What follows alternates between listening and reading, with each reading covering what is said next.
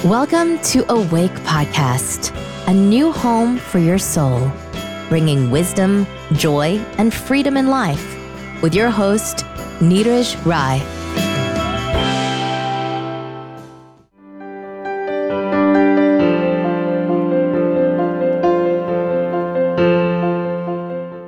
Welcome friends मैं हूं आपका होस्ट नीरज राय इस पॉडकास्ट पर मैं स्पिरिचुअलिटी को सिंप्लीफाई करता हूं और ऐसे एपिसोड्स लेकर आता हूँ, जो आपकी स्पिरिचुअल लाइफ को ट्रांसफॉर्म करे।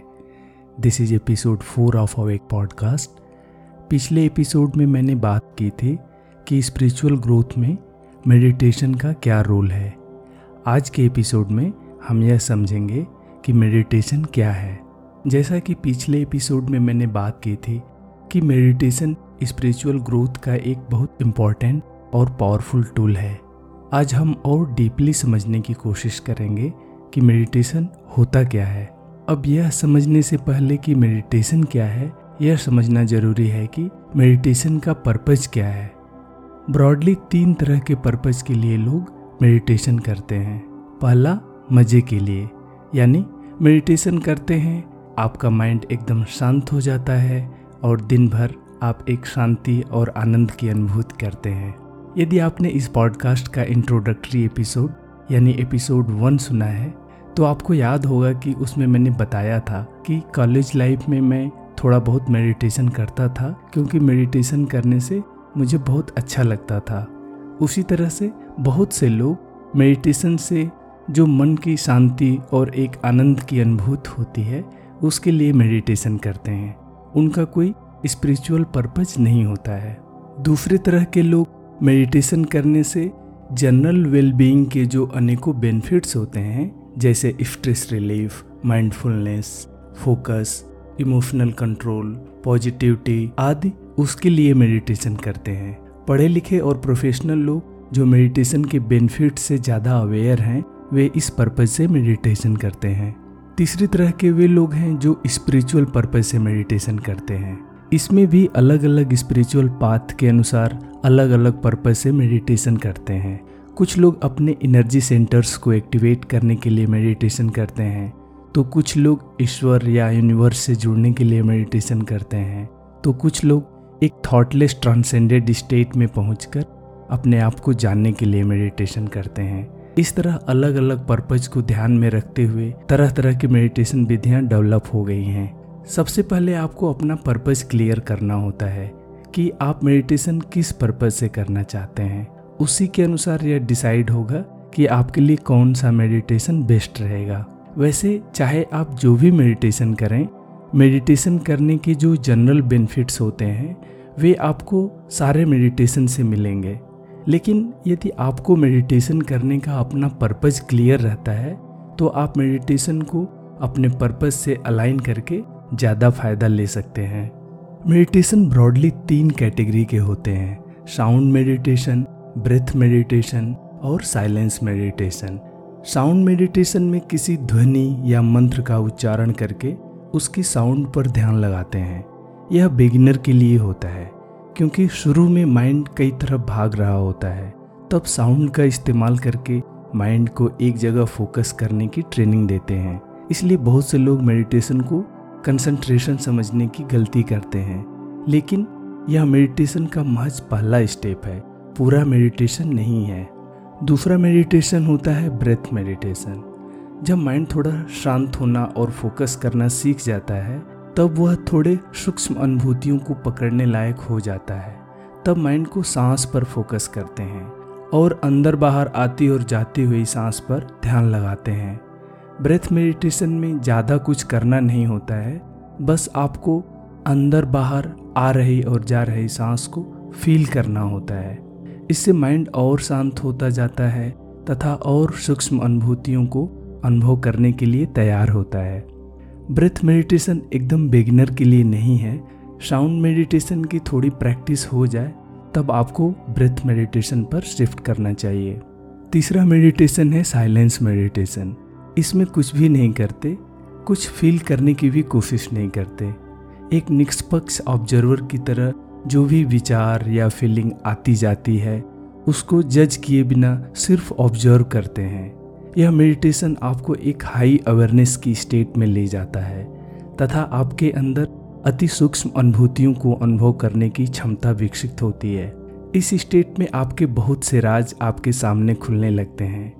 आपको समझ में आने लगता है कि आपके अंदर विचार और भावनाएँ किस तरह उठती हैं और कैसे काम करती हैं।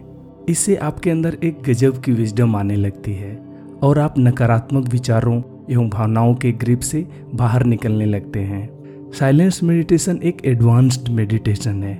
कुछ लोग माइंडफुलनेस मेडिटेशन के नाम पर एकदम बिगनर को साइलेंस मेडिटेशन रिकमेंड कर देते हैं और बताते हैं कि कुछ नहीं करना है, बस आँख बंद करके बैठो और अपने विचारों को वॉच करो।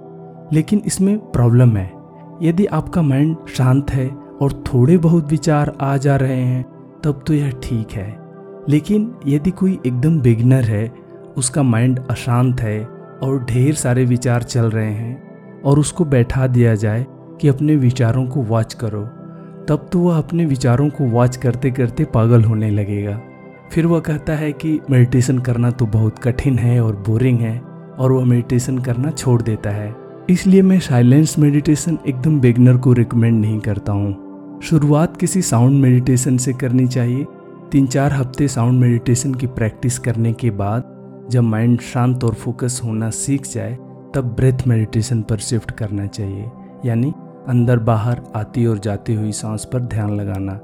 कुछ हफ़्ते जब ब्रेथ मेडिटेशन की प्रैक्टिस हो जाए, तब साइलेंस मेडिटेशन की प्रैक्टिस करनी चाहिए। यह तो जनरल बात हो गई कि अलग अलग लोग नॉर्मली मेडिटेशन किस पर्पज से करते हैं और ब्रॉडली मेडिटेशन कितने तरह के होते हैं। अब हम अपने पर्पज पर आते हैं। क्योंकि इस पॉडकास्ट पर हम स्पिरिचुअल ग्रोथ की बात करते हैं, इसलिए हम मेडिटेशन को स्पिरिचुअलिटी के एंगल से समझने की कोशिश करेंगे। जनरल बेनिफिट के लिए जो एडवांस मेडिटेशन है, यानी साइलेंस मेडिटेशन वहाँ से स्पिरिचुअलिटी की शुरुआत होती है। क्योंकि स्पिरिचुअलिटी अल्टीमेट फ्रीडम की बात करता है। स्पिरिचुअलिटी यह कहता है कि जिसने अशांत विचारों और भावनाओं को जाना, जिसने सांस को आते और जाते हुए जाना, जिसने शांत और खुशनुमा हो गए माइंड को जाना, क्या उसमें कुछ बदला? क्या उस जानने वाले में भी कभी कुछ बदलता है? क्या तुम वह जानने वाला नहीं हो? जिस दिन तुम यह जान जाओगे कि जानने वाले में न कभी कुछ बदला है न कभी कुछ बदल सकता है, न कभी कुछ बदलेगा। और मैं वही जानने वाला हूँ, उस दिन तुम आज़ाद हो जाओगे। स्पिरिचुअलिटी का इंटरेस्ट अनुभव में नहीं रहता है, जो बदलते रहते हैं। स्पिरिचुअलिटी का इंटरेस्ट उस जानने वाले में रहता है, जो सारे अनुभवों और बदलावों को जानता है। माइंड की शांति स्पिरिचुअलिटी का अंतिम लक्ष्य नहीं है। माइंड अशांत है या शांत है, उसको जानता कौन है? स्पिरिचुअलिटी का इंटरेस्ट उसको जानने में रहता है। क्योंकि आप चाहे लाख कोशिश कर लो, आप माइंड को हमेशा शांत नहीं रख सकते। आपके बाहर कुछ ऐसा होगा जो आपके माइंड को अशांत कर देगा। आपके बाहर कुछ ऐसा होगा जो आपके माइंड को झकझोर कर रख देगा। तब आपका सारा मेडिटेशन चला जाएगा। लेकिन जिस दिन आप जान जाते हैं कि मैं वह जानने वाला हूँ, जो शांति के अनुभव को भी जानता है और अशांति के अनुभव को भी जो अच्छे अनुभव को भी जानता है और बुरे अनुभव को भी। ये दोनों तरह के अनुभव मेरे अंदर आते और जाते रहते हैं, लेकिन मैं कहीं नहीं आता और जाता हूँ। इस अनुभवों से मुझमें कुछ नहीं बदलता है। उस दिन आपके अंदर एक ऐसी शांति आ जाती है कि चाहे आपका माइंड शांत रहे, चाहे अशांत रहे, आपको कोई फ़र्क नहीं पड़ता और वही वास्तविक आज़ादी है।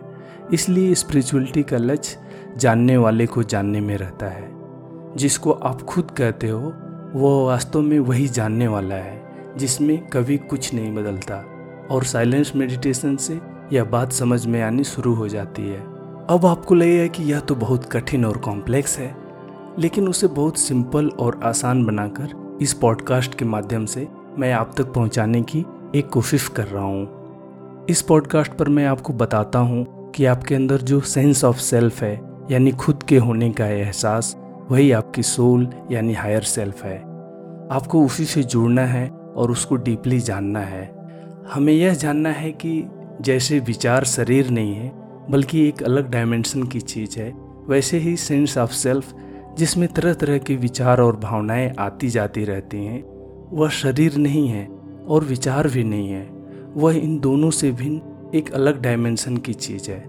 वह डायमेंशन है चेतना यानी कॉन्शसनेस का, उस खुद के होने के एहसास से ही हमें जुड़ना है और उसको जानना है। आप में से कुछ लोगों को सेंस ऑफ़ सेल्फ यानी खुद के होने का एहसास भी एक अफ्ट्रैक्ट बात लग सकती है, इसलिए उसको और सिंपल कर दिया है। आपके अंदर जो हूँ है, वही सेंस ऑफ़ सेल्फ यानी खुद के होने का एहसास है। हूँ ही आपकी सोल यानी हायर सेल्फ है। हूँ में एक आनंद छुपा है और एक समझदारी छुपी है। जब आप हूँ से जुड़ेंगे, तब आप हूँ में छुपे आनंद को एक्सपीरियंस कर पाएँगे। तब आपको यह भी पता चलेगा कि हूँ में कभी कुछ बदलता नहीं है, सब कुछ बाहर बाहर बदल रहा है।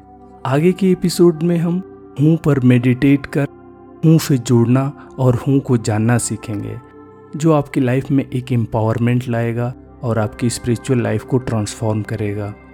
मुझे उम्मीद है कि आपको क्लैरिटी आ गई होगी। कि मेडिटेशन मूल रूप से क्या है और स्पिरिचुअल पर्पज के लिए मेडिटेशन करना थोड़ा अलग क्यों है?